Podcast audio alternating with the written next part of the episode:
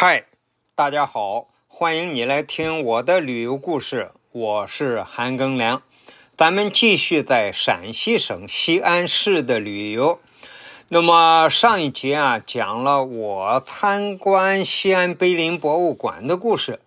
参观完了碑林博物馆呢，出来就离着西安城墙的南墙很近，而且很很快就看到了。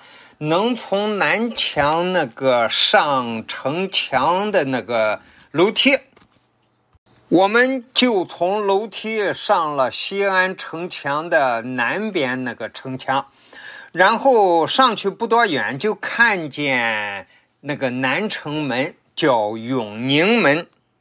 到了城墙顶上一看呐，这个城墙真宽呀！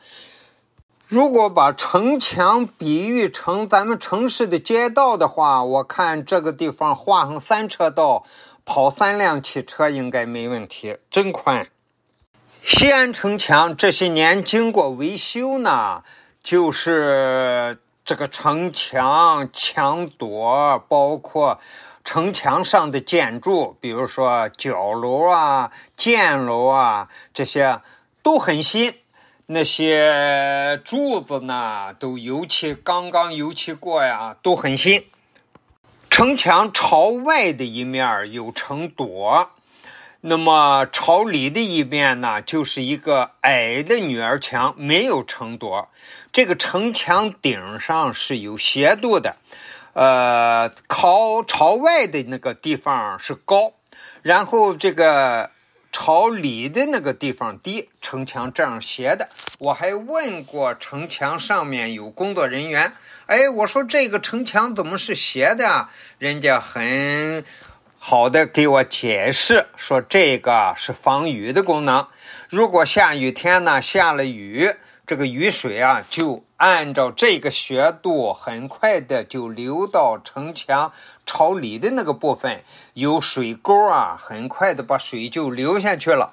而朝外的这个部分，经常是要打仗嘛，在以前要要有外国的啊敌对方的部队来围过来了，你要和人家打仗，那么城墙上的守卫的士兵啊，脚底下站的那个地方就不湿。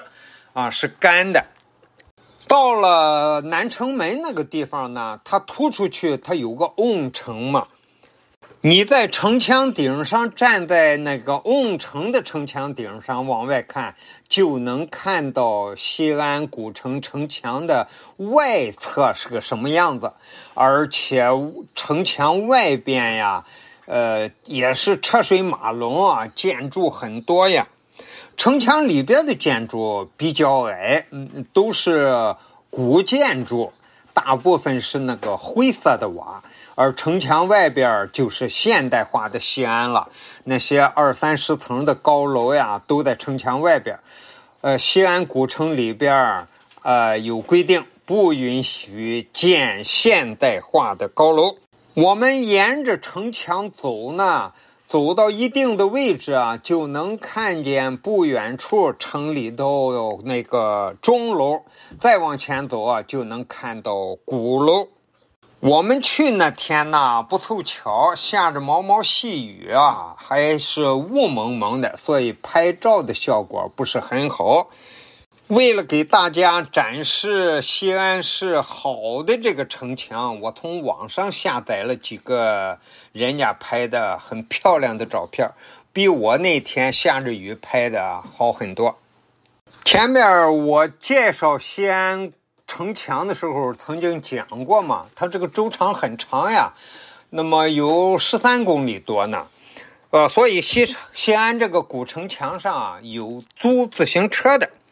尤其是双人共骑的那种自行车比较多，我还过去问了问，不过很贵，好像是起步价是两小时九十元。